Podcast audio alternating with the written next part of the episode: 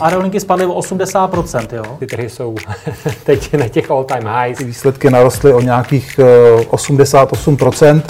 Co vlastně se teďka stalo v rámci SpaceXu, je prostě něco neuvěřitelného.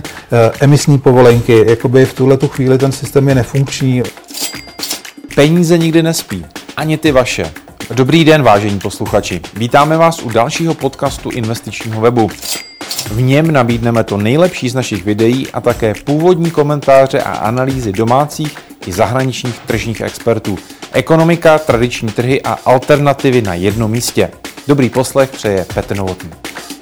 No, andělský investor je v podstatě osoba, která investuje do startupů, do technologických společností, většinou za podíl, výměnou.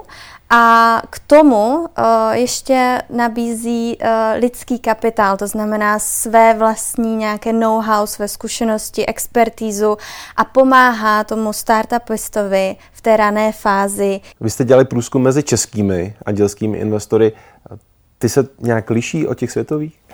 Ne, neliší. V podstatě ten profil je podobný, investují zhruba v průměru mezi 25 až 50 tisíci euro.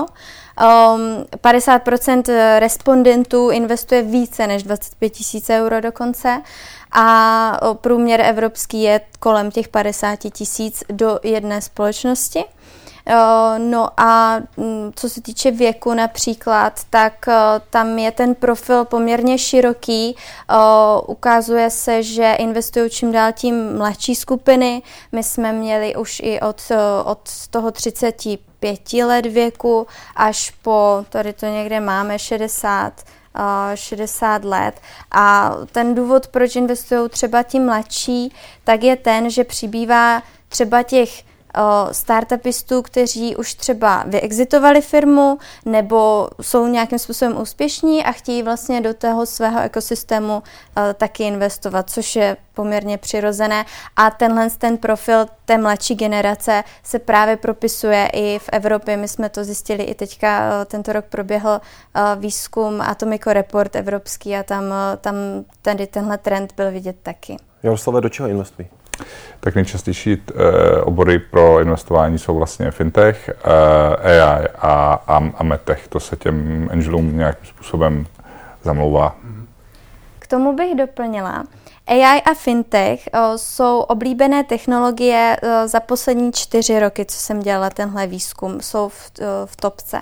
Nicméně medtech se dostal tento rok poprvé a nahradil blockchain technologii, která vlastně jejich zájem klesl o zhruba nějakých 17%, což je vlastně v celku přirozené vzhledem k tomu, co se minulý rok dělo s kryptem, blockchainem obecně. Jakou formou vstupují do společností? Tak ti angel investoři mají úplně nejradši investování přímo do equity, to znamená zhruba, 60%, mě samotnou to číslo překvapilo, nejradši nakupuje podíly napřímo. A pak je tam nezanedbatelný počet těch, kteří se spojí do syndikátů, ať už s jinými investory v obecném slova smyslu, anebo s fondy. A pak třetí nejpočetnější skupina, která investuje prostřednictvím fondů. Je samozřejmě otázka, do jaké míry je ideální si ve startupech, které jsou, řekněme, v seedu, v pre-seedu přímo nakupovat equitu, jestli není ideálnější nebo ideální jiná forma prostě investice, například prostřednictvím konvertibilní půjčky, ale to je prostě k další diskuzi, ten průzkum je v tomhle celkem jasný. Jaké problémy řeší v rámci toho procesu vlastně samotné investice? No, téměř polovina investorů řeší, nebo v roce 2022 se potýkali s vysokou valuací startupu.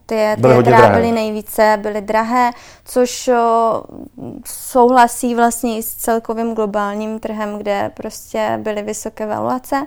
Nicméně teď už se to trošku srovnává.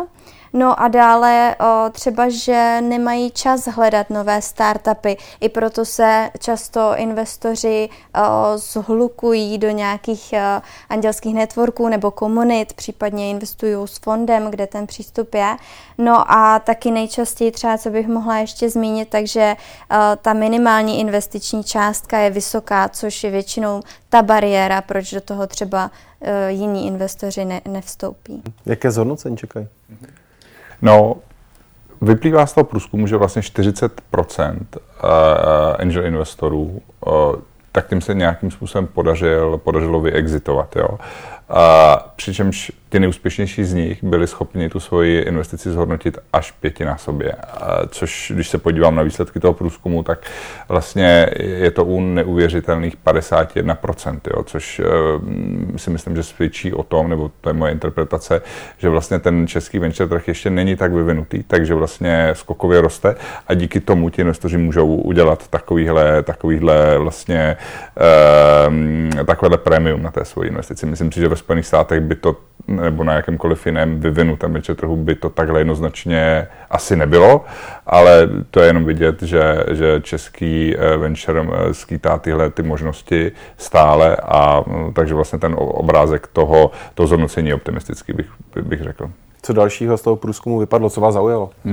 Mě zaujala jedna věc, že řada investorů by se vlastně chtěla stát angel investory, ale ta největší překážka, kterou oni pociťují, je, že vlastně neví, jak na to.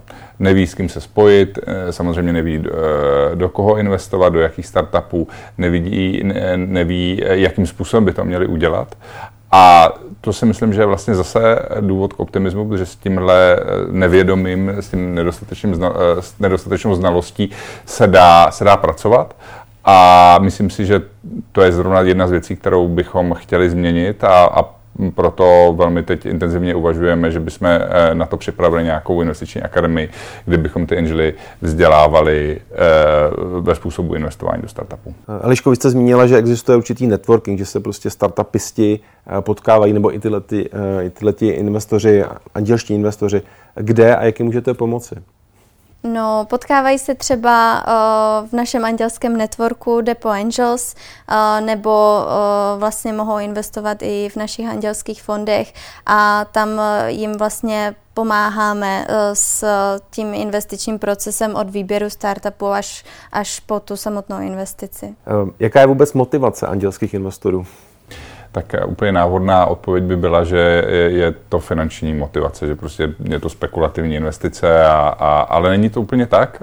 Z toho průzkumu vyšlo, že naopak ty angely zajímá, do koho investují, zajímá je potkávat se zajímavými lidmi, zajímá je budovat si network kontaktů, se kterými můžou pak pracovat dál. Takže vlastně to má celou řadu nefinančních aspektů, což je zase pro mě pozitivní překvapení.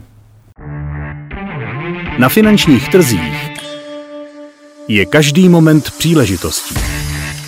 Vždy musíte vědět, co se děje, analyzovat situaci, zvolit strategii a obchodovat, ať jste kdekoliv, ve vašem stylu. S neomezeným přístupem na hlavní data a ke klíčovým nástrojům. Vše, co děláme, je vytvořeno tak, abyste byli lepší.